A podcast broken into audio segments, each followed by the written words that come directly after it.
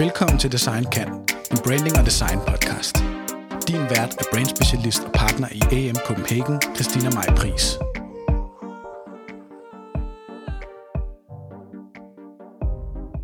I dag skal vi tale om industrielt design, og jeg har inviteret øh, to dygtige gæster med i stuen. Den ene er Mads Hindede Svanegård, som er industriel designer, ejer af sin egen virksomhed Designersvane. Derudover har han designet høreapparater hos Oticon, en af verdens førende virksomheder inden for, for det felt, samt arbejdet for Koloplast og DN Group. Mads har en bachelor for SDU i integreret design, samt en master i industriel design for Danmarks Designskole.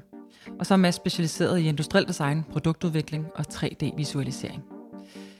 Den anden gæst er Christina Halskov, partner gennem 31 år i Halskov og Dalskov Design, men har for nylig startet op i sit eget regi med Halskov Design Studio. Hun sidder i udvalget for bæredygtig innovation i Design Danmark og har en plads som bestyrelsesmedlem i Designrådet. Og så er hun medlem af repræsentantskabet på Designskolen i Kolding. Hun sidder desuden i juryen til Danish Design Awards og er sensor og mentor. Hun er uddannet fra det Kongelige Akademi og har øh, kompetencer inden for industriel design, konceptudvikling, designstrategi og meget mere. Velkommen til jer begge to. Øhm, Mads, kan vi ikke starte med dig i forhold til, hvad gjorde, at du valgte at, øh, at blive industriel designer og gå den retning? Jamen altså, hvis øh, jeg lige må starte med, hvorfor jeg overhovedet valgte at blive øh, sådan inden for det kreative felt. Ja, eller inden for, det må du gerne starte med. Øh, fordi det var måske mere det, altså, jeg har altid godt kunne lide at tegne og lege med Lego. Så jeg tror bare, den der tanke om at skabe noget, Hmm. øh, har ligget sådan lidt, fra jeg var helt lille. Øhm, og så var det der efter gymnasiet, uden at gøre det for langt, at, øh, at jeg så en artikel, eller min, min svigermor så en artikel, øh, i, øh, i avisen om øh, det, den nye, nystartede uddannelse på, øh, på SDU. Dengang hed det IoT. Øh, integreret design. Og det, var, det lød som lige noget, jeg kunne bruge. Altså det var produktudvikling og øh, det der med at få noget øh, ned på papir og ned på, til at blive virkeligt, og folk kunne bruge det. Øh, så det synes jeg var mega spændende. Er det en uddannelse, der stadig er? Ja, nu hedder den ikke det. Nu hedder Nej, den så, øh, hvad hedder den? Product Development, tror Ah, jeg, den hedder okay. nu. Ja, og den er så blevet til en master. Dengang var det bare en bachelor. Okay. Ja. Øhm, men da jeg blev færdig, så øh, hvad hedder det, var jeg jo så straks i gang med at sige, okay, jeg skal have noget kreativt ind under øh, huden, øh, og søgte øh, alle mulige ting, men var heldig at komme ind ved, øh, ved Oticon Okay. og prøve det af som ingeniør. Øh, og jeg vil jo gerne det mere, øh, jeg vil gerne det hele, den holistiske del af det, sådan både idéerne og det. Øhm, og det kunne ikke lade sig gøre. Øh, der, der var jeg sådan rent mekanikudvikler, og der, man er stadigvæk meget kreativ som mekanikudvikler. Mm. Det er bare meget fokuseret på detaljerne. Men det er jo også noget med, når, når øh, virksomheden bliver tilpas stor, så øh, lander man jo nede i nogle specielle felter. Man kan ikke på samme måde dække over. Det er fuldstændig Ja, rigtigt. ja. Der er meget specialiseret område. Ja. Øhm, men ja, så, så det var egentlig det, der startede, det der med at behovet for at, at, at, ligesom at lave, lave noget, skabe noget, gøre noget, øh, der bliver sådan mere sådan fy- fysisk, man kan se og røre og, og forholde sig til. Ja. Øhm, Og det her med øh, Oticon og GN og Koloplast, altså det er jo, en, det er jo sådan øh, ekstrem øh, industrielt i sin karakter, kan man sige. Ikke? Hvor, Jo. er det på grund af, af, af din start på SDU, at det blev så øh, teknisk, kan man sige? Det tror jeg øh, ikke, det var. Jeg tror, det var lidt tilfældigheder. Øh, I virkeligheden var det mere, øh, at, at der var muligheden for... Altså, jeg har altid godt kunne lide elektronik. Også sådan, sådan gadget-agtig. Jeg kan virkelig godt lide den der slags. Øh, alt muligt spændende nye, man kan lege med og sådan noget. Det er sådan igen det der lege, der kommer øh, ind i det billede der. Og, og hvad hedder det? Øh, Nokia, dengang, det var lige der i 6, du ved, hvor det gik rigtig godt for dem, lige en iPhone. Øh, og der, øh, der havde, der, de havde også en stilling op som, øh, som designer, øh, men det, de ville så ikke lige have en som mig, og det var så fair nok. Øhm, og så var muligheden så for at komme ind på noget alle, andet elektronik, mm. som så var over ved høreapparater. Og der var der jo det ekstra element i, at udover at en masse mennesker kan bruge det, så er der også det her med, at der er nogen, der rent faktisk har et behov for det. Altså, Ja, ja. Og det var egentlig, altså det var ikke sådan, du ved, jeg kan vælge det her produkt. Nej, jeg har brug for det her produkt. Jeg, jeg skal bruge det her produkt, for at min hverdag fungerer. Og det synes jeg var ret, øh, det viste sig at være et, et ret stærkt øh, argument for at gå den retning. Øh, mm. Jeg tror, det har ligesom været den, der har, har båret det videre til, til koloplast, og så senere også igen igen, øh, hearing-delen. Ja. Øhm, det der med, at der er et behov. Nogle mm. folk, der ikke rigtig har valgt det her, vel? De skal bare, De skal bare have et produkt, der kan hjælpe dem Ja. i deres hverdag. Christina, i, altså i 31 år har du haft, øh, øh, har du været selvstændig. Øhm, hvad, Jeg har hvad, faktisk været det i 33, okay, fordi det var okay. faktisk, jeg, jeg blev uddannet fra arkitektskolen i 88, ja, okay. og der satte jeg mig først og lavede hjemmekontor, og fik også nogle opgaver. Så synes jeg, det var lidt kedeligt at sidde og være mig selv, og øh, Hanne og jeg, vi har faktisk gået i gymnasiet sammen, så vi, vi kendte jo hinanden, også mens vi gik på arkitektskolen. Så fik jeg en, øh, jeg blev faktisk ansat hos Louis Poulsen i 1990. Det er virkelig lang tid siden. Øh, som in-house designer. Tre dage om ugen, fordi jeg ville gerne have min egen tegnestue siden af. Og det var faktisk samme år, 90, at Hanne og jeg så gik sammen. Fordi jeg fik en opgave som for Matas, som jeg simpelthen ikke kunne nå at lave alene. Hvad var det? Øh, det var sådan nogle skiltesystemer til okay. deres øh, butikker. Og nogle, øh, også nogle, noget inventar.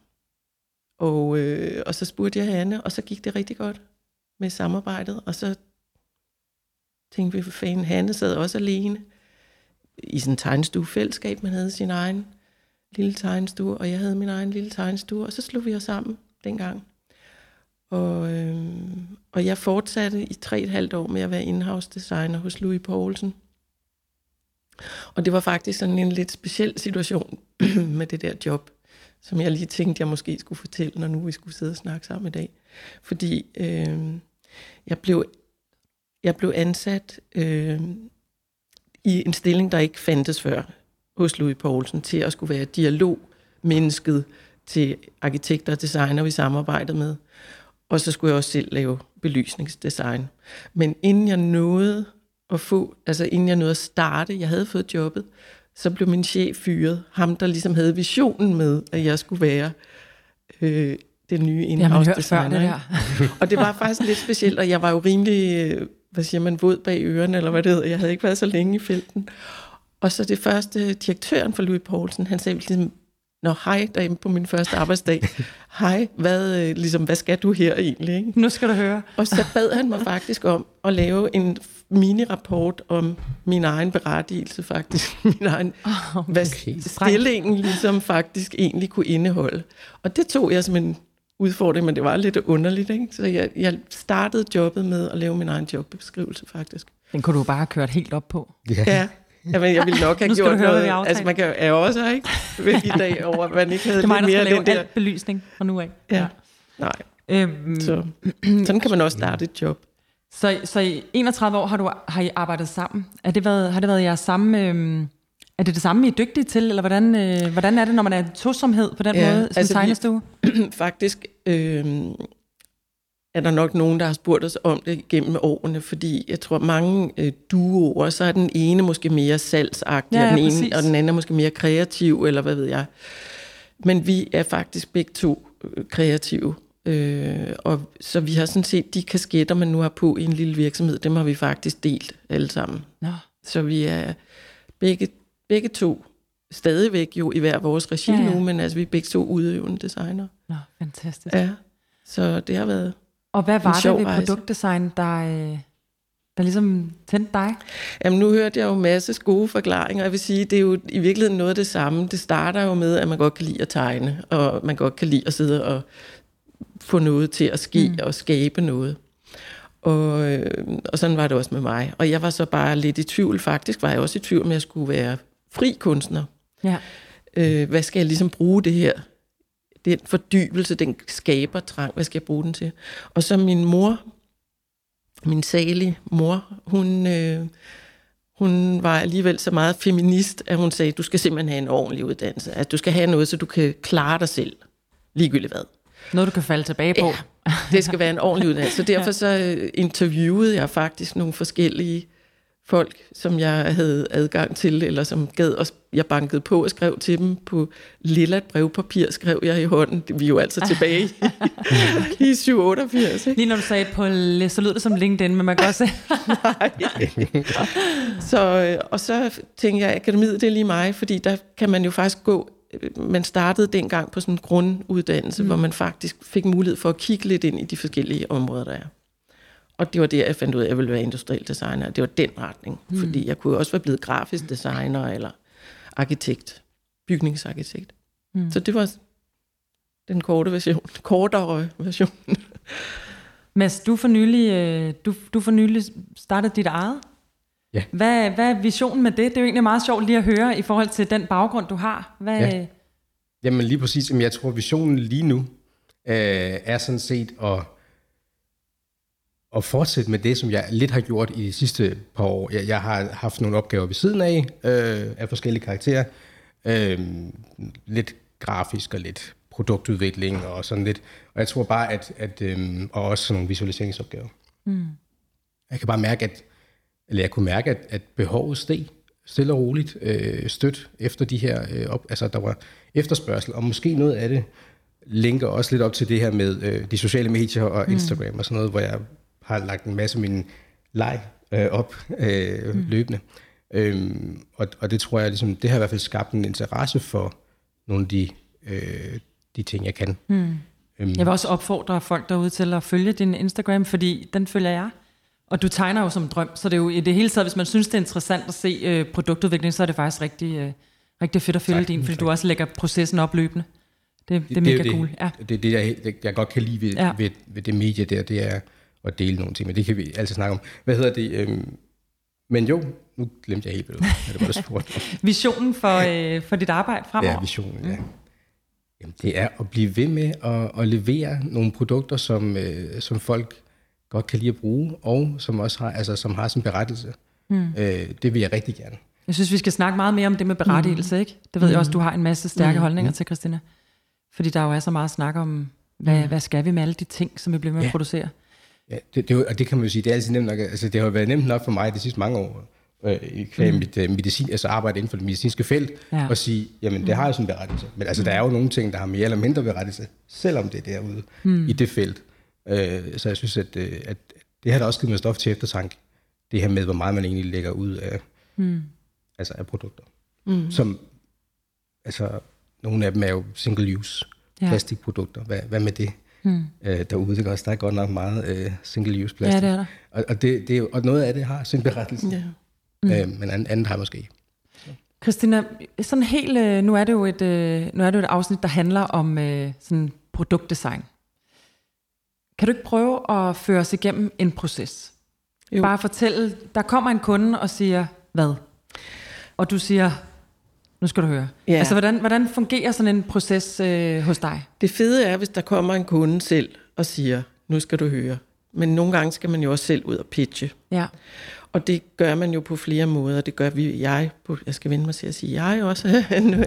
Det, gør, jeg- det gør jeg jo på flere måder. Altså, øh, altså det er sådan en, øh, en proces. Lad os nu sige, at der kommer nogen her til, til mig. Så har vedkommende virksomhed en, et brief. De har en idé om, øh, hvad det er for nogle øh, behov, de har, hvad det er for nogle ting, de mangler, hvad det er for nogle huller, de har, kan man sige, eller hvad det er, der ligesom de gerne vil fokusere mere på.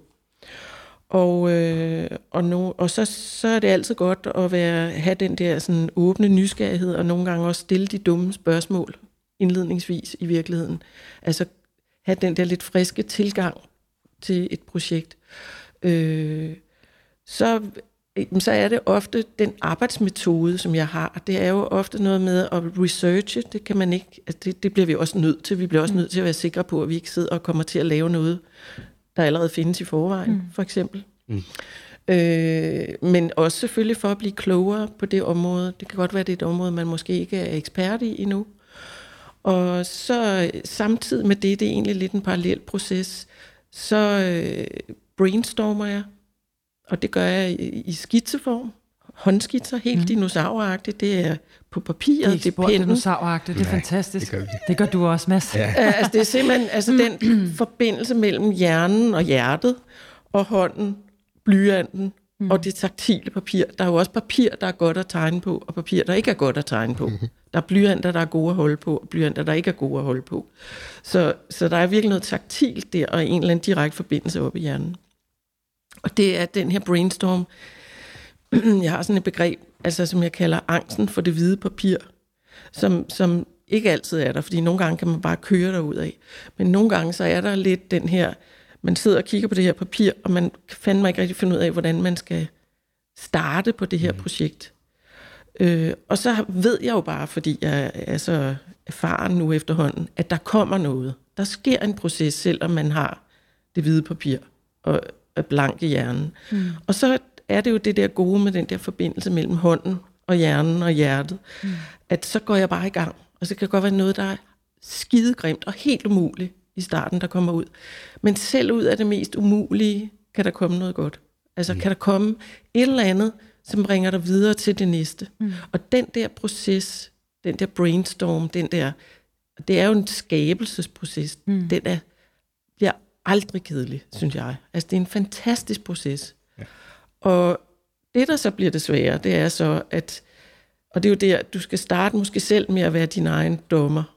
Men på et eller andet tidspunkt, det er der, dialog er rigtig god. Det er rigtig fedt at få nogle andre ind, også til at kigge på de her ting, og som du får mulighed for at forklare dine ting, fordi så får du også en eller anden erkendelse af, hvad der egentlig dur, og hvad der ikke rigtig dur. Så øh, det der med at sådan, kill your darlings, altså det er en virkelig svær del. Mm. Det der med at slå noget ned, ikke? som ja. Hvis de andre ikke kan se, altså ja. det man selv synes er genialt. Ikke? Men, men det er jo en sjov proces, ja. og det tager dig videre igennem det næste skitseforløb, hvor du jo ideelt set starter med at have øh, rigtig, rigtig mange idéer, som øh, peger i alle mulige forskellige retninger. Og så efterhånden, så får du ligesom gjort dem til færre og færre, og så mm. det lykkelige, det er jo, at du når i mål med idéen, ikke? den mm. rigtige idé. Så det er sådan en proces, som egentlig kan lægges ud over næsten næsten alle udviklingsforløb. Selvom det er nogle vidt forskellige ting. Jeg har jo virkelig beskæftiget mig med rigtig mange forskellige.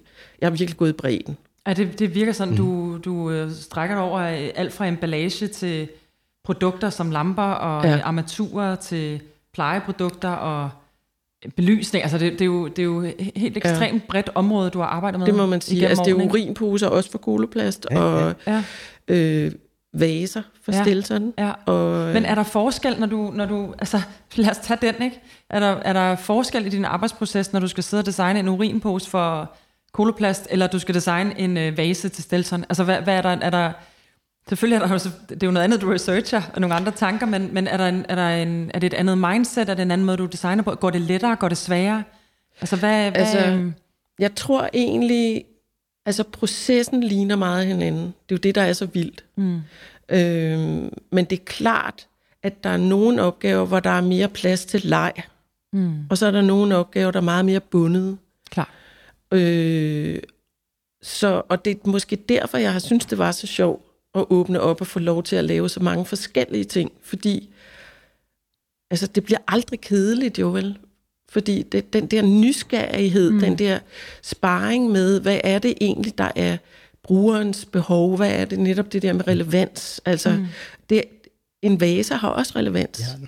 Altså, og, og lysestager, altså Eller det, der julepønt. hedder living-segmentet, har, ja, har, ja, har helt, altså selv ting, der ikke helt håndgribeligt, øh, hvad skal man sige, måske, men det, det altså gør for eksempel din hverdag bedre. Ikke? Julepynt er et julepynt, godt eksempel. det har vi ja. også lavet mm. ikke, for Stilton. Ikke? Mm. Og, og, øh, men, men der sker jo noget helt mærkeligt med os alle sammen, med altså julen, ikke? At folk, der ellers har en total snorlige stil, de kan jo flyne fuldstændig ud i december måned, ikke? Og så, må man gerne. 25. december, så er man ved at brække sig, ja. og så skal det ud. Det skal være normalt igen. Ja. Men, men, øh, men ja, det tror jeg, det har tænkt meget over nu her med det her med bæredygtighed, som du også lige nævner, altså, som vi jo selvfølgelig alle sammen bliver nødt til mm. at forholde os til, den der enorme transformation, vi er i gang med.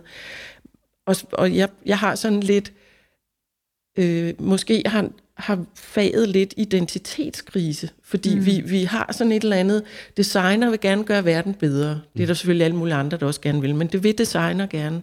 Altså for en, den der egoistiske skabertrang med drømmen om at gøre noget bedre for mm. nogle mennesker. Mm. Det, det har virkelig noget at gøre med at være designer, tror jeg. Mm. Og, og øh, lige pludselig står vi her jo i en situation, hvor, jamen, har verden ikke nok stole? Mm. Har verden ikke, altså hvad har vi brug for øh, mm. os? Og det, derfor er jeg selv lidt i den der proces, og det er vi jo alle sammen. Vi er det også som forbrugere, mm. ikke? Men, men ja, de, på det senere, der er jeg faktisk sådan, fået sådan lidt mere, synes jeg, tyngde i, hvad, hvad det altså at sætte nogle ord på. Altså, hvor jeg er opdraget med at lave funktionelt design. Altså, jeg er jo modernistisk opdraget på. Altså, øh, og nu, nu er der ligesom nogle andre ting. Nu er det æstetisk bæredygtighed. Nu er det, nu, fordi jeg tror på, at vi, har, vi mennesker, vi har brug for skønhed.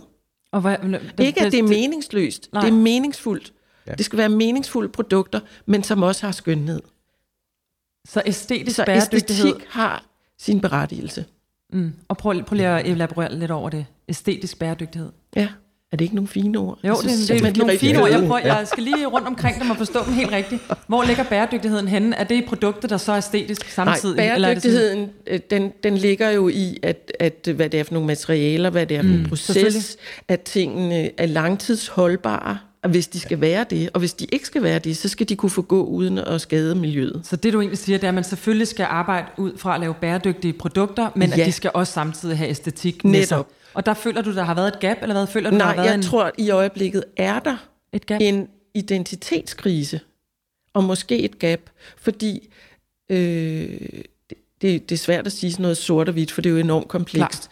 Men jeg, men jeg tror lidt, at tiden, hvis du ser på altså den nye æstetik, den er enormt optaget af. Den nye æstetik, som, som der helt sikkert vil folde sig ud i forbindelse med bæredygtigheden, som lægger sig tungt over alt, hvad vi Og hvad laver. er det for en æstetik? Det er i øjeblikket en, går vi tilbage til noget, der i virkeligheden måske er meget enkelt, helt ind til benet. Mm. Ingen digedar. Mm. Og i virkeligheden, der har jeg tænkt lidt over sådan noget med, altså hvad Bauhaus var mm. i, i mellemkrigsårene. Ikke? Det, det var jo en, en skole, der startede i 1919, og den varede kun i 14 år, men den har jo haft kolossal ja. impact på vores måde. På, hvor, på alle design og øh, aspekter, ikke? design, mm. kunst, ja. you name it. Ja. Sikkert også musik. Ja. Og, og, øh, og jeg tænker lidt, er vi i virkeligheden i gang med sådan en, en transformation? Og når man står midt i det, kan det være lidt svært at mm. overskue, hvad det egentlig er. Ikke? Men, men, øh, men uanset hvad udtrykket er, så tror jeg stadigvæk på, at vi mennesker har brug for skønhed. Men, men du ser simpelthen, at der, der er ved at ske noget, du ikke er helt... Øh... Som jeg er nysgerrig overfor, sådan vil okay, jeg som sige du ikke det. er sikker på, at den og rigtige... nogle gange bekymrer jeg mig lidt for ja. det, og så i virkeligheden glædes jeg også over det. Så det er sådan meget... Har du nogle eksempler på produkter, som, som bærer den her sådan øh, øh, lidt... Øh Ja, lidt men, for simplificeret stil? Jamen, eller? Der bliver forsket meget i nye materialer nu, mm. og i at genbruge materialer, og det skal der også. Men, og i øjeblikket, jeg, jeg har jo meget kontakt faktisk, fordi jeg både er mentor, fordi jeg er center på den ene skole, og i repræsentantskab på den anden skole. Og jeg kan jo se, at de unge er enormt optaget af netop at dykke helt ned i materien. Mm. Altså ligesom starte nærmest lidt forfra, ikke? med hvad kan man med de der helt nat- naturens materialer? Altså, og det er super spændende. Jeg håber bare også, at altså nogle gange så skal pendulet ligesom svinge helt over, mm. for så at lande et eller andet sted, der måske er lidt mere langtidsholdbart. Og jeg tror, at lige i øjeblikket er pendulet måske lidt meget over i den ene side. Jeg ved ikke, hvad du tænker om jo, det, Mads. Jo, men jeg tror, du har ret. Altså, jeg, jeg tror, at uh, der er en stærk strømning i forhold til netop det, du siger med materialerne. Ja. Og, og hvor det ligesom er, at de produkter, man ser øh, rundt omkring, de, er, øh, de sætter materialets øh, æstetik ja. frem for ja. nogle gange øh, det at, at lave produkter. Ellers er, så er det bare ind til benet, det er en, øh, en cylinder, nærmest, ja. hvis det er en beholder, ikke også? Og så ja. er der så er det materialet, der gør, at det bliver spændende, fordi det er lavet bananskralder, eller det er ja. et eller andet andet. Så, så den der æstetik er jo faktisk den er, den er meget rå, og ja. den er der især, synes jeg. Ja, det er ikke så simpel i virkeligheden, vel? Mere bare sådan, at materialet taler. Er det ikke det, I mener? Jo, jo. det er i hvert fald det, jeg tænker på. Sådan, det er det spændende i det, ikke? Jo. Altså, det kan så bare også være, at når jeg taler om pendulet, mm. så er det bare, øh, at, at øh, de unge skal også have tiden, få lov til at have tiden til at fordybe sig i formgivning. Og det er der, jeg engang imellem, min bekymring nogle gange bliver, får, får vi brugt nok tid på formgivningen. Mm. Øh, at vi at det ikke bliver mere grundforskning mm. i et mm. materiale, mm. som man alligevel måske ikke har musklerne til Nej. at få ført helt til dørs med, jamen, hvad, hvordan opfører det her materiale sig, hvad kan det klare af belastning, Ja. øh, fysiske belastninger, temperaturbelastninger, ja. hvordan ældes det, fordi Ja. pointen er egentlig, at bæredygtigt design øh, som hovedregel skal kunne holde rigtig længe. Mm. Og holde rigtig længe, det er jo både æstetisk holdbarhed ja. og fysisk holdbarhed, altså konstruktiv teknisk mm. holdbarhed. Og det er der, øh, at formgivning kommer ind, og det er der, skønhed kommer ind som elementer. hvis Men det er giver sjovt, mening. fordi øh, nu var vi to var jo faktisk til samme udstilling her for nylig, Ja. øh, hvor vi mødtes igen. Den hed Zero to None, kan det passe? Jeg kan simpelthen ikke huske præcis, Nej. hvad den hedder, på arkitekt eller på ja, det kongelige er akademi. med ikke? på. Ja. Øhm, og der var, det, var jo faktisk, det var jo faktisk det, vi sidder og taler om her. Ja. Ja. Det, var jo et, øh, det var jo et studie i materialer, og ja. det Ja. var ret interessant, hvis man ser den udstilling kontra tidligere udstillinger på, på akademiet, ikke? Jo. eller på designskolen, øh, som det hed dengang, KDK, øh, hvor at det var mere, mere form. Ja. Øh, og øh, så har der været perioder, hvor der har været mere service, eller mere, altså, mm. men nu er det virkelig materiale. Altså, ja. øhm, ligegyldigt hvad man ser, øh, folk Og det er arbejder med, ikke? super spændende. Ja. Altså, det er Du er bare bange spændende. for, at der simpelthen mangler den der... Øh, øh, at der Jeg er i mangler den der sådan menneskelige af det. tiltrækning af produktet, som ligger i æstetikken, eller den Ja. der sådan, Jeg er i hvor vi fald- taler sammen på en eller anden måde. Præcis, og jeg er i hvert fald meget optaget af det, men jeg var til en konference i går, hvor, hvor der også var taler. Jeg kan se, jeg, jeg blev faktisk lidt beroliget, fordi jeg kan se, æstetik har nemlig faktisk næsten endt med at blive et form for fyreord lidt, fordi vi har, mm. vi har ikke rigtig råd til, det er jo bare ekstra, det er jo bare det ekstra, der skal ovenpå. Det, det er det jo ikke. Du føler, det er der, vi egentlig er endt med at skamme os lidt, fordi vi skal ikke Ja. lave noget, der bare er smukt. Nej. Og, nej okay. Og det skal vi heller nej, ikke. og du taler Vi skal- bare om, at det skal være begge Det skal være integreret. Klart. i bæredygtigheden. Mm. Og jeg tror, at vi måske, det er derfor det der pendul, jeg tror allerede, vi er ved at mm. nærme os en, mm. en mere, hvad skal man sige, brugbar, øh, lang, lang, langtidsholdbar øh, holdning til det. Ikke? Og øh, jeg, jamen, jeg prøver at søge alle mulige viden rundt omkring. Der var også noget med, i Velux var der, øh, Velux har lige haft sådan en Building Green øh, konference, og der var der også en, et spørgsmål, der blev stillet, Is the future beautiful? Mm. Det er et pissegodt spørgsmål. Ja, ja. Men det, der også er lidt sjovt ved det, nu, det skal vi også tale om med dig, Mads, mm. i forhold til øh, sådan øh, øh, devices, medicinske devices, eller hvad, hvad, hvad Ja. man lige vil kalde, man kalder det, øh, alt muligt. Ja, medical devices. Ja. Ja, medicinske devices. øhm, hvad det hedder, øhm, der er jo sådan en bæredygtighedsæstetik.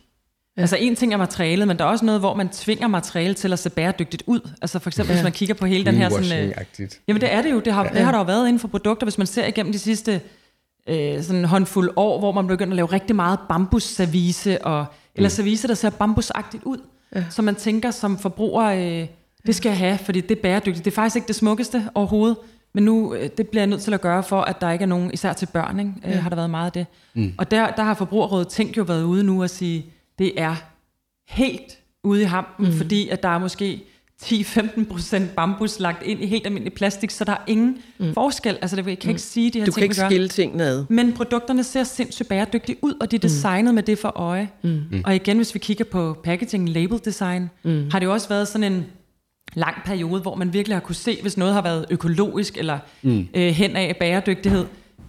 Øh, og så er der helt greenwashing spørgsmål, men det er jo også en æstetik i sig selv, hvor man, hvor at, at det, at, øh, ja, er det æstetik, eller er det simpelthen bare for at, og, øh, lige winge den og sige, det er det, vi er.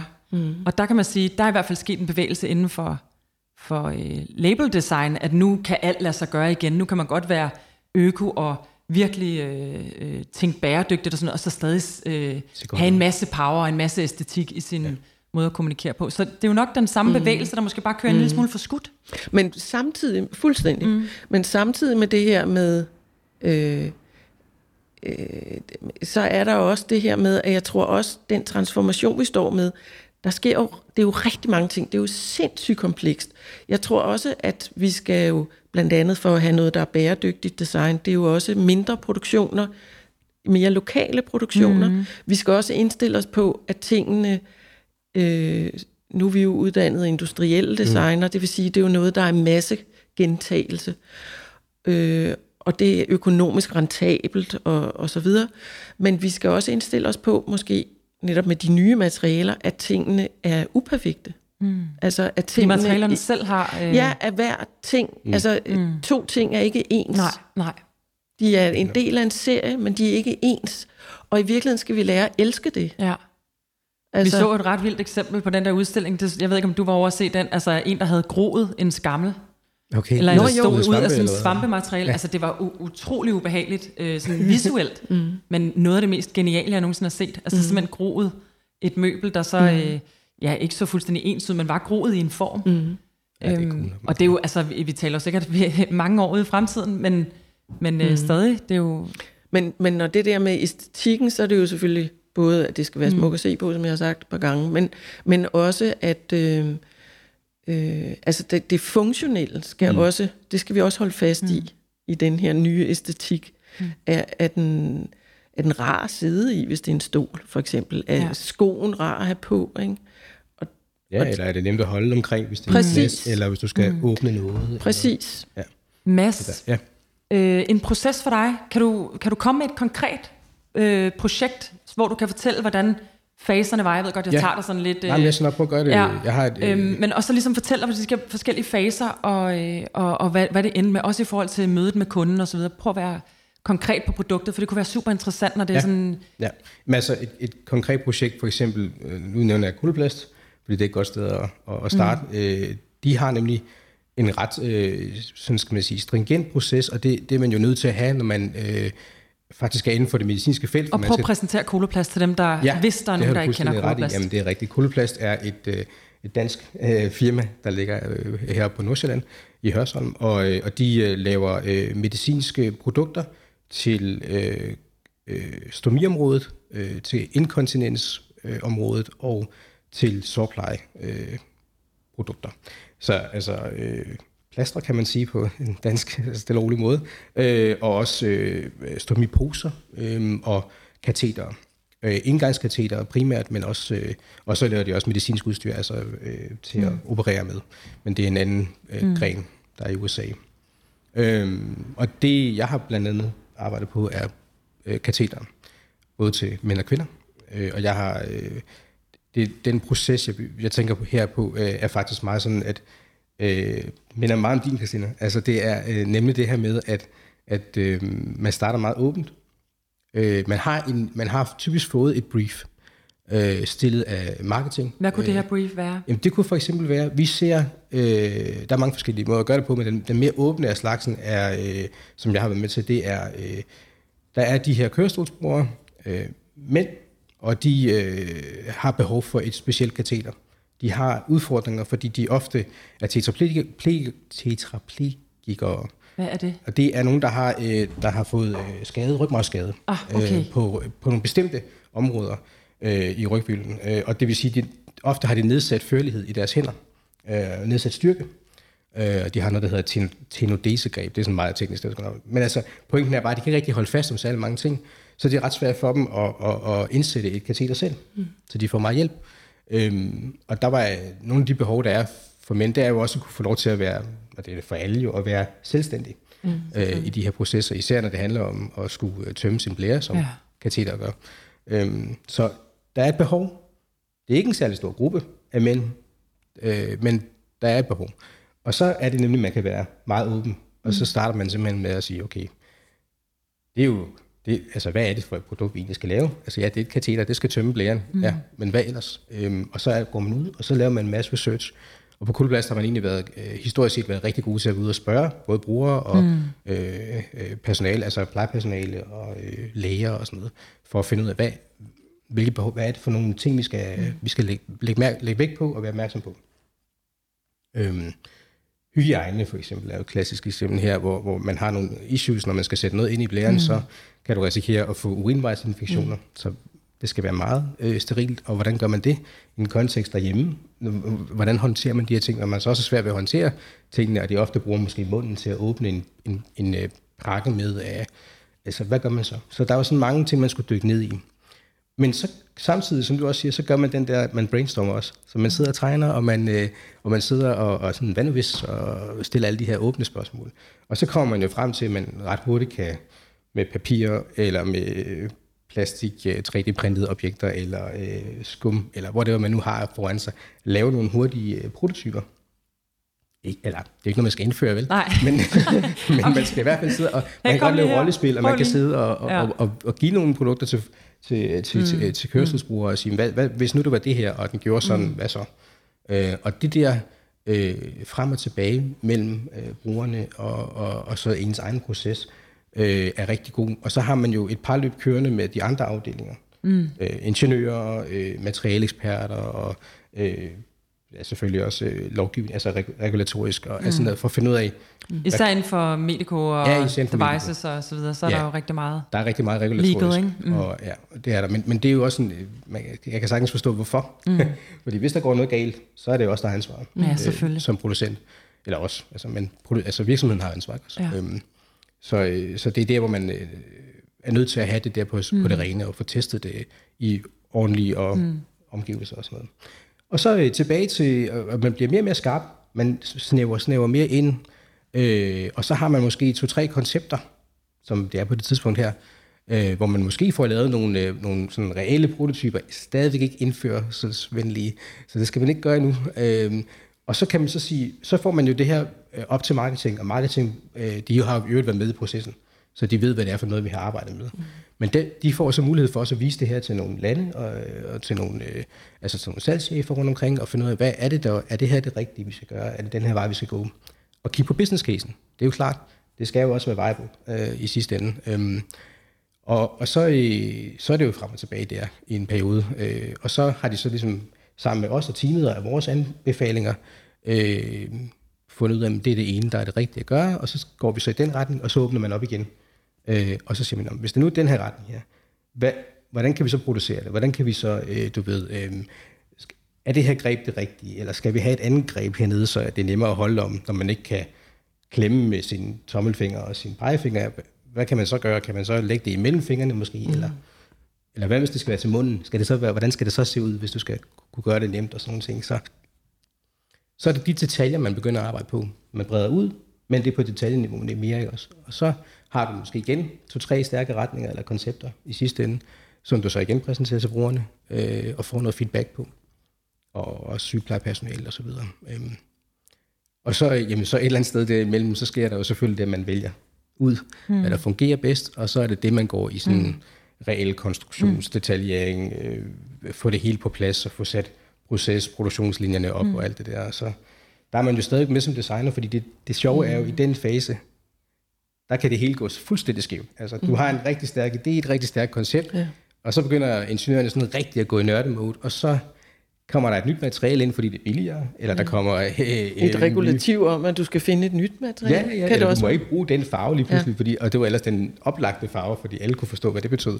Men så skal du bruge noget andet, altså ud på, ud på GN for eksempel. Der, I Kina må man ikke bruge farven rød til at indikere, at øh, noget er løbet tør for strøm for eksempel. Nå. Fordi det er, ikke, det er i hvert fald ikke i medicinske produkter. Mm. Fordi det, er, det betyder i virkeligheden, at der er noget øh, lethal, altså det er, det er dødelighed. Nå. Det er en fare, sådan en meget stor fare. Så der må man lige bruge farven rød. Det må man gøre i alle andre steder, ikke også? Så, mm. så står man der med sådan en meget logisk tankegang mm. for en vestlig og i øvrigt øh, så stor del af verden. Og det virker ikke i Kina, vel? Så så må man tænke, hvad gør man så? Skal man så lave en version specifikt til Kina, øh, hvor det er en anden farve? Ja. Eller hvad? Øh, eller skal man tænke på sådan helt holistisk og simplificering? Mads, jeg, jeg tænker, vi har lige talt lidt æstetik, ikke? Og jeg tænker jo faktisk, at Koloplast har et fantastisk øh, er et fantastisk eksempel, eller en fantastisk fortælling omkring, hvordan øh, de, og dig, der du også var der selvfølgelig, har arbejdet med det her med stomiposen. Mm.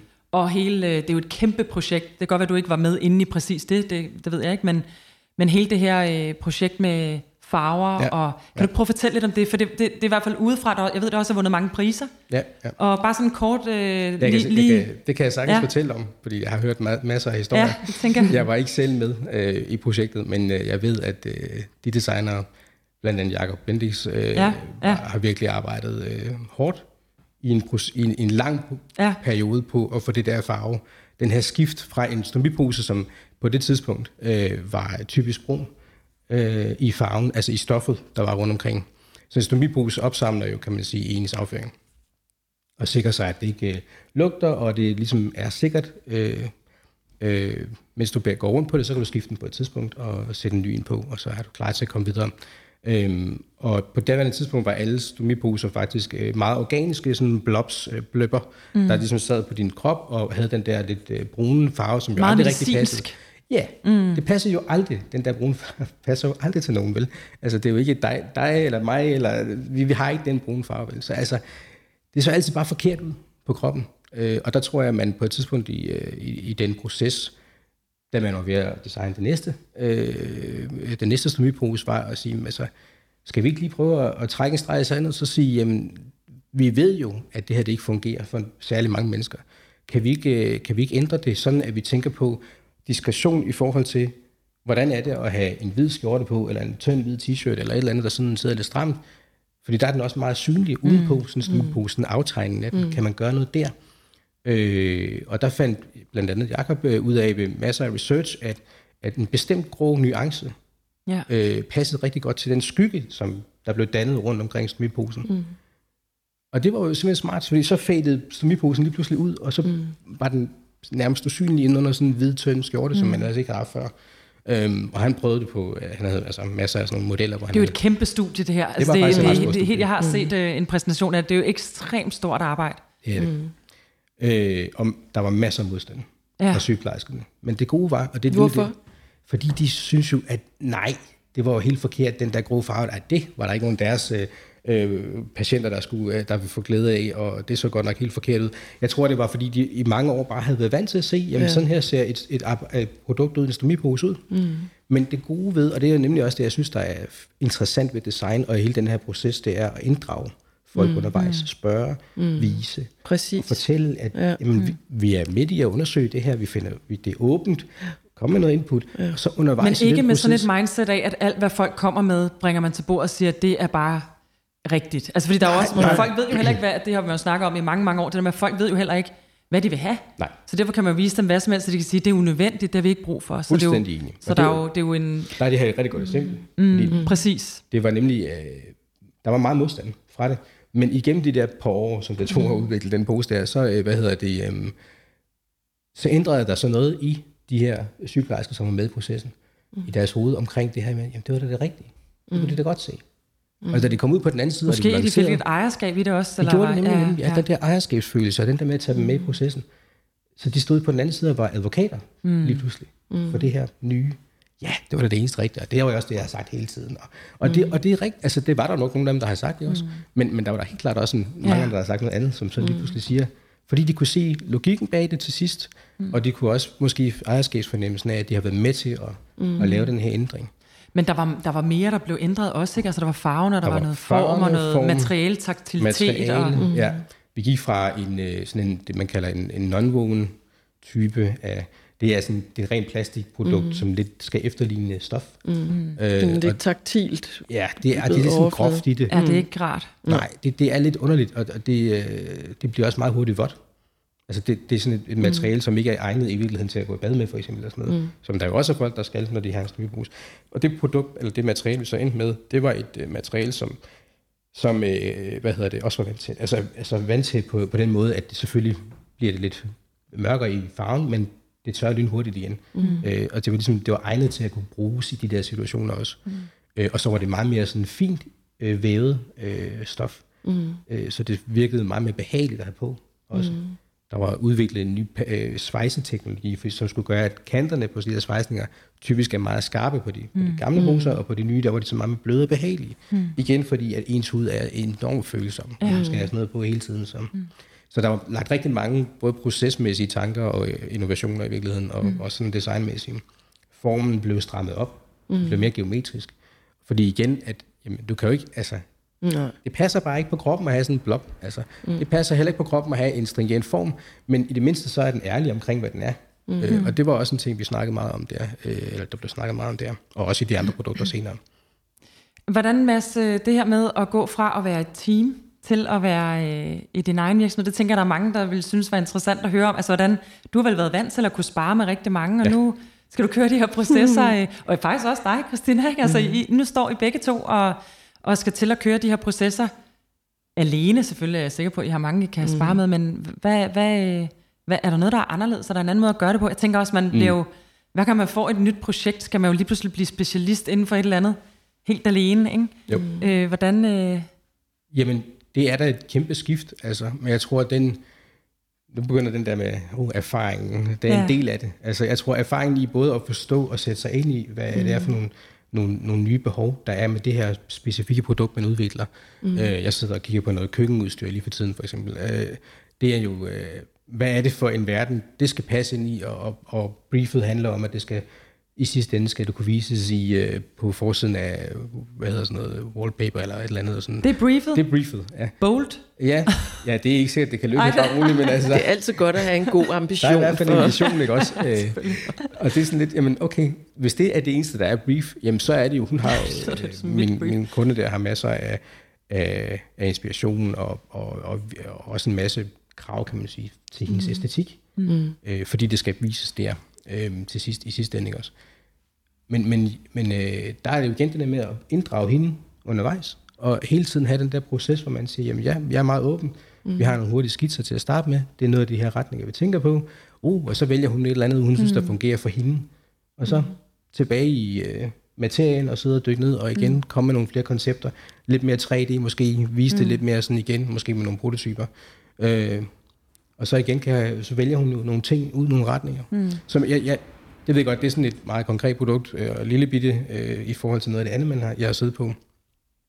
Men når man, når man er konsulent, for eksempel i et større hus, så bliver du oftest ja, ansat til at lave måske en afgrænset opgave, men du er jo ikke afgrænset fra at række ud til alle de andre i de der teams og spørge om de og de og de ting. Mm-hmm heldigvis. Og det, det er jo den fordel, der også er ved, ved at kende lidt til, hvis man skal ind i sådan nogle lidt mere komplicerede opgaver, mm. at man ved, at jamen, altså, i det her hus, der er der garanteret den og den, mm. og den erfaring, eller den afdeling, der kan hjælpe mig med de ting, mm. og så få noget viden Ja, derfra. fordi det tænkte jeg på, Christina, det der med, når man, når man øh, præsenterer, nu prøver mm. jeg lige at sammenligne med, når vi for eksempel bygger digitale produkter. Mm.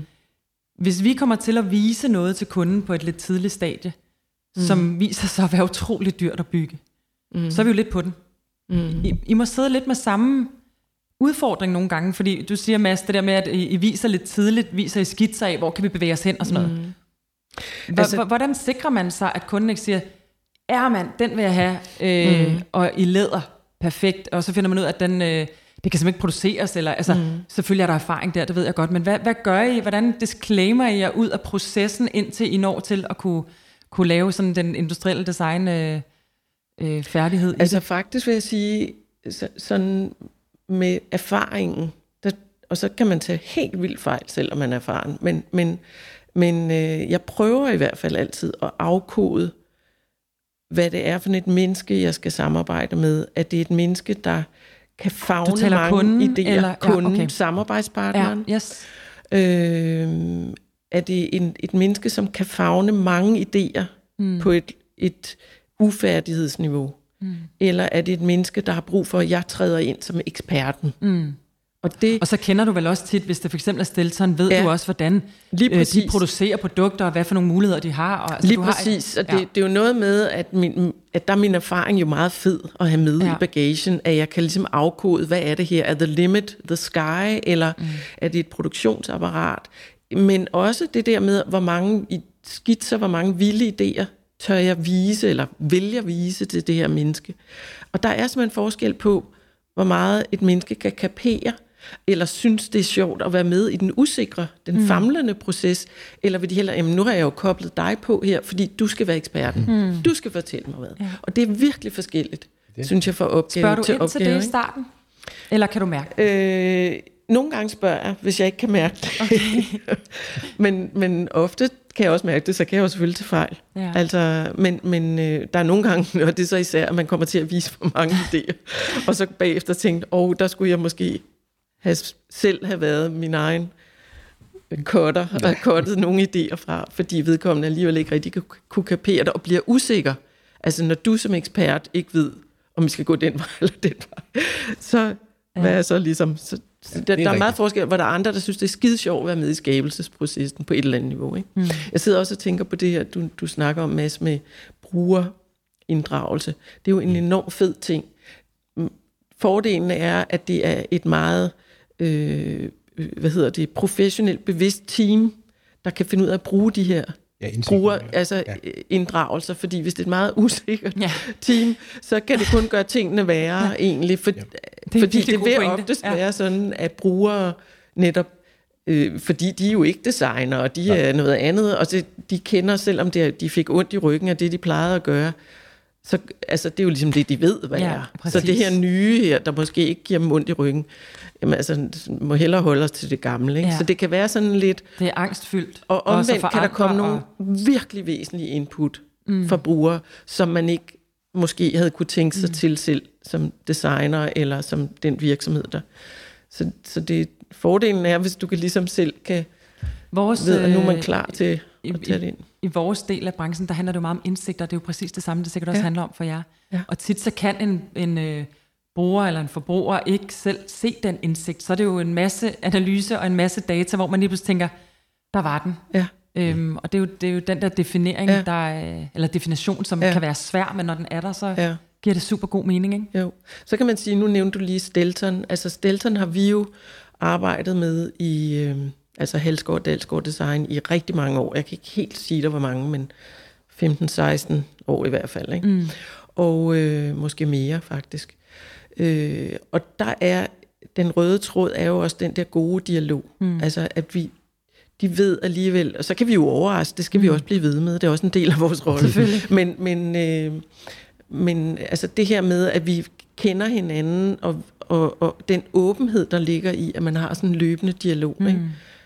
Den er rigtig fed, når man nu kommer udefra, mm. øh, og ikke er en del af et corporate. Så man lærer hinanden at kende. Ja. ja. Det, mm. altså, det er virkelig noget, jeg sætter stor pris på. Mads, jeg har en... Øh, det, er jo, det skal jo ikke være en hemmelighed, at vi to faktisk arbejdede sammen. Det er Og jeg rigtigt. kan ikke huske, hvor mange år det er siden. Men det er Nej. vel, det er vel øh, 12 år siden, tror jeg faktisk. Det er tæt på. i Ja, sådan noget, ja, ikke? jo, Eller jo. 10 år siden. Var, ja, 10 tror jeg. Var 12, Ja. 12 tror jeg. Eller sådan noget. Der, der sad jeg på kontrapunkt, og øh, vi fik en opgave for, øh, for et taxaselskab og skulle lave øh, øh, identitet til det taxaselskab. Og du blev, nej, derfor blev du ikke booket ind endnu, men i hvert fald så var det, handlede det slet ikke om taglygten, og det er det, det her det handler om.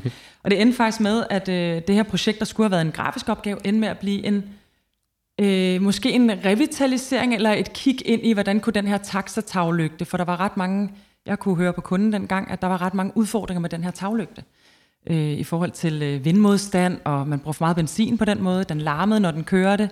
I vaskehaller blev den presset ned i taget og gik i stykker og alt muligt andet. Og øh, vi bookede dig ind, kan jeg huske, øh, til sammen med mig, fordi jeg er jo i virkeligheden uddannet industriel designer også. Øh, det brugte jeg ikke så meget, men vi to blev booket ind til at lave den her taglygte. Ja.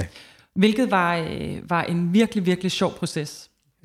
Og det jeg egentlig vil sige med det her, det er, at tit ved kunden jo ikke, når vi møder dem, hvad det er, der præcis er løsningen på deres udfordringer.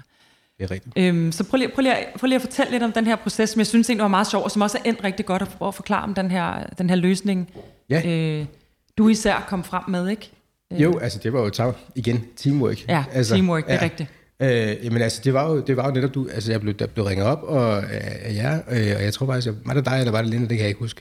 Men jeg tror, det var dig, der ringede faktisk og sagde, at øh, vi har brug for en til hjælp med at lave den her øh, taglygte. Øh, kan du komme, med, komme ind og tage en snak om det?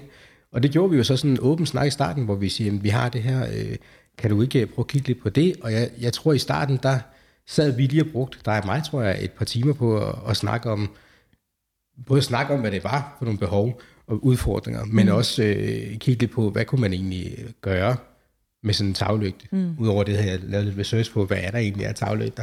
Både øh, herhjemme, men mm. også øh, rundt omkring, og jeg kunne sagtens se, at, at mange af dem er nogen, der sidder fast på taget. Øh, så der var også lidt udfordringer der, hvor vi sagde, kan vi ikke prøve at lave nogle, hvor vi kunne nemt lige klikke dem af. Mm. Magneter var en dårlig idé i den her. Øh, men altså, der kunne være andre øh, muligheder. Vi, vi undersøgte i hvert fald også noget med at puslige ting, når vi er ude i og sådan noget. Det var en virkelig dårlig idé. Ja, men vi kom langt omkring. og jeg tror, det endte jo ret hurtigt med, at vi, vi begge to måske faldt lidt for den der idé om, at øh, det skulle være aerodynamisk. Ja.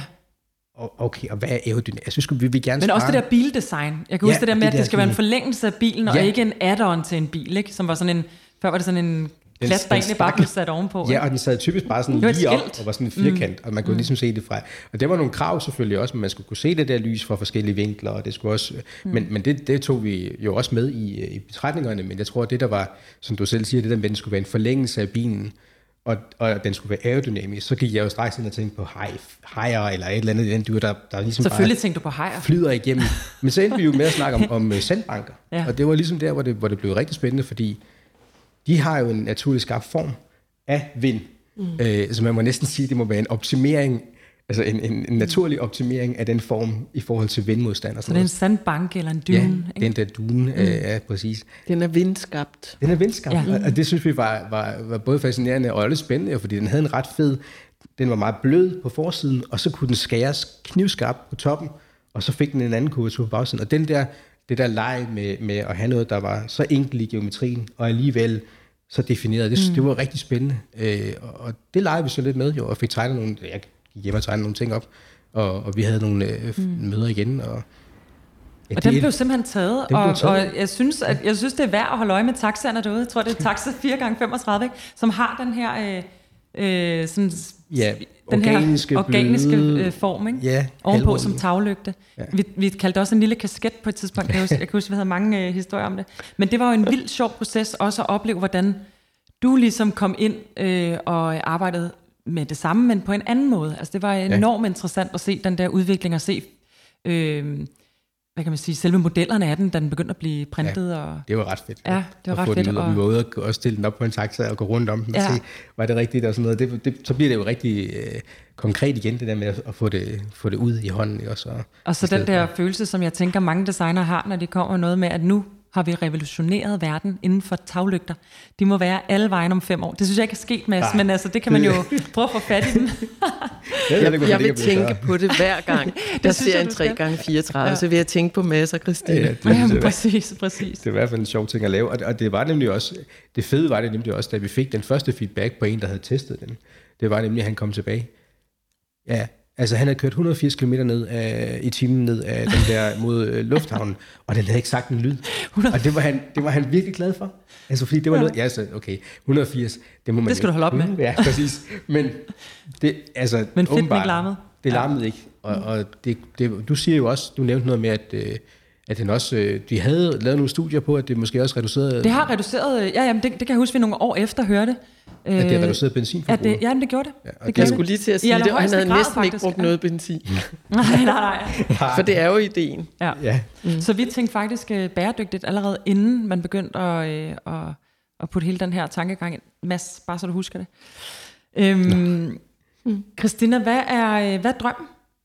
Jeg ved godt, det er et stort spørgsmål, men hvad er drømmen for din faglighed, eller dit fag, dig, de næste Ja. 10 år? Hvad, hvad, hvad håber du på, der kommer til at ske inden for øh, produktdesign, industrielt design og, og, din egen, og dit eget virke inden for det? Ja, det er jo nogle dejlige, store, åbne spørgsmål.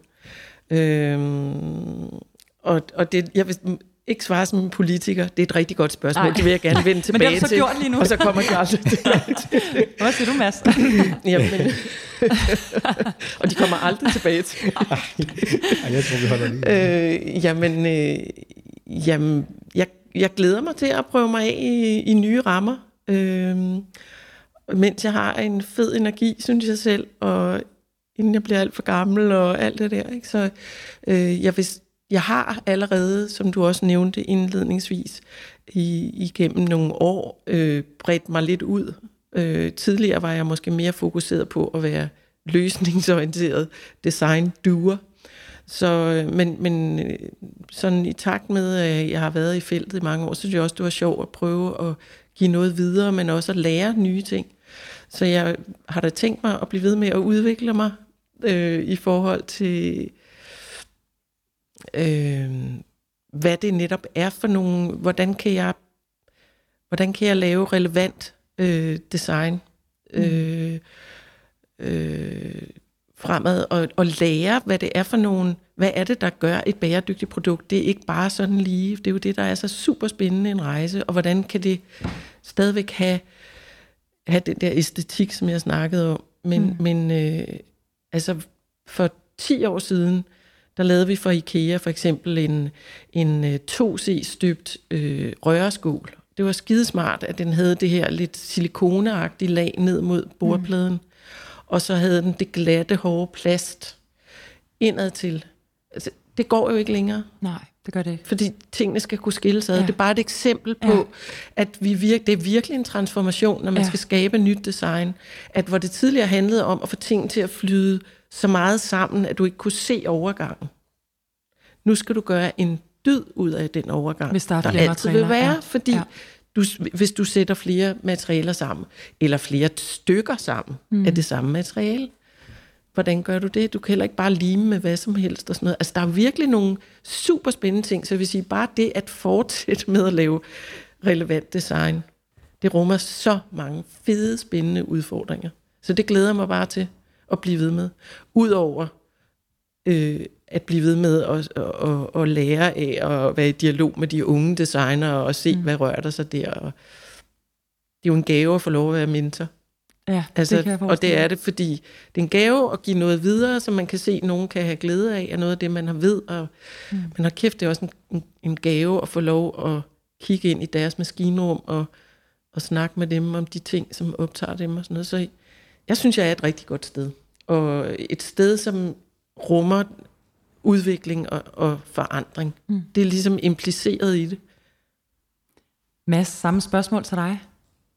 Hvad, hvad drømmen er? Hvad er drømmen for øh, produktdesign? Den er stor. Hvad er drømmen? Altså, hvad, hvad, hvad håber du for for, øh, for din faglighed?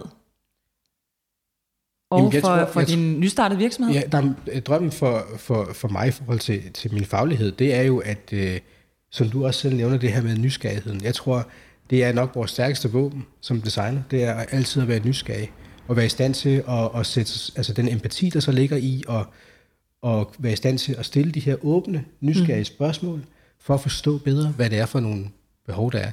Øh, vi eller, eller de problemstillinger, der er omkring det, vi prøver på at løse. Og det kan både være en æstetisk problemstilling, det kan også være en funktionel problemstilling. Og for jeg tror, det, det, det, det øhm, der hvor designen virkelig er relevant, det synes jeg, det er den der, hvor vi er i stand til at balancere mm. altså de her elementer, der er, mm. der nogle gange er meget modstridende, og få det til at blive, gå op i en høj enhed mm. i sidste ende. Altså, øhm, og der synes jeg, at den, den er jeg sikker på, at vi, er, vi, vil, altså, vi vil vedblive, ved- vedblive med at være relevante øh, i fremtiden, fordi der er bare altid behov for at lave noget, der øh, passer til den tid. Øh, vi kan jo se på de produkter, der er i dag, jamen, altså når du har et produkt i hånden, så, udvikler, så vender din krop sig til at bruge det produkt, og så får du nogle nye behov, som opstår som følge af at bruge det produkt. Så kan det være, at den her stol er vildt lækker, men det kunne da være rart, hvis den også lige kunne et eller andet andet, eller jeg mangler nogle gange i den situation, at den kan blive højere, eller mm. Nå, så er der jo et behov der, som vi er nødt til at tage kig på, og måske justere, mm. eller lave noget, der passer bedre til den situation. Ikke også? Altså, mm. Og hele tiden være nysgerrig på det der, og hele tiden øh, lade hjernen følge med i den udvikling, der er, når der kommer et nyt produkt på banen, som lover at løse alle ting, så løser det alt, måske nogle af tingene, der er, men der kommer så måske noget nyt. Og der kan vi være med, synes jeg, øh, som designere. Mm. Så, så jeg vil sige, drømmen, det, det er måske mere en forventning. Øh, Jeg, mm. jeg er overbevist om, at, at der er noget her, som øh, vi kan ved- vedblive med og, og, og, og bidrage med. Altså det sjove kunne netop i forlængelse af det, du siger der, øh, også være, altså det er jo også at tænke, at nogle ting, hvis vi skal leve lang tid med noget, vores, mm. vi, vi, vi, vores liv forandrer sig jo, fra vi er børn til vi er, der er måske noget særligt ved børn og størrelser og sådan noget, men, men fra vi, når vi nu er fuldt udvokset, mm. så bare fra vi øh, flytter hjemmefra, vores første sted, vi bor, øh, til vi får børn, til vi de flytter igen, og vi, mm. sådan, så, så måske Livscyklus. også det der med, at ting kan forandre sig. Mm. Altså, at tingene kan udvikle sig i takt med, at vores liv ændrer sig. Det er også interessant Mm. er du ret i, øh, at kigge på, ikke? Mm. Tingenes rolle. Ja. Jeg bliver desværre nødt til at øh, snart øh, stoppe vores rigtig gode samtale. Øhm, jeg kunne godt tænke mig lige øh, sådan, øh, afslutningsvis at spørge dig, Christina, om du vil afslutte sætningen design kan. Det vil jeg gerne. Ja, det var da godt. Det var da heldigt. Jamen, øh, så tror jeg, i forlængelse af vores samtale, så tror jeg, jeg vil sige, design kan bevæge os. Mm. Og skal jeg forklare det? Det må Ellers- du gerne. Ja, men jeg tænker bare, at bevæge os har jo, kan jo i hvert fald have to betydninger. Øh, det kan både være, at det kan flytte os, det kan flytte os derhen til den, altså at vi kan, det kan hjælpe os til forandring. Mm. Og så kan det røre os, Mm. Smukt. så vi kan elske det. Det lyder dejligt at mm. elske produkter, ja. Ja. men det er jo fuldstændig rigtigt. Mads, vil du afslutte sætningen? Det vil jeg Design gerne. Kan. Design kan. Ja, altså, design kan gøre det uhåndgribelige håndgribeligt. Og det er, det er simpelthen sådan, jeg tror ikke, det, det forklarer lidt sig selv, tror Ja. jeg. Den kan vi godt lade stå. Ja. Tusind tak, fordi I havde lyst til at være med. Tak, fordi vi måtte være med. Og tak, fordi du lyttede med på podcasten Design Kan. Gæsterne var Mads Hennede Svanegård og Christina Halskov. I kan følge podcasten på Design Kans hjemmeside, eller Facebook-profil, eller på AM Copenhagens Instagram. Afsnittet er optaget, klippet og mixet af Tobias Adomat. Og jeg håber, vi høres ved i det næste afsnit, hvor vi igen vil udforske og undersøge alt det, som design kan.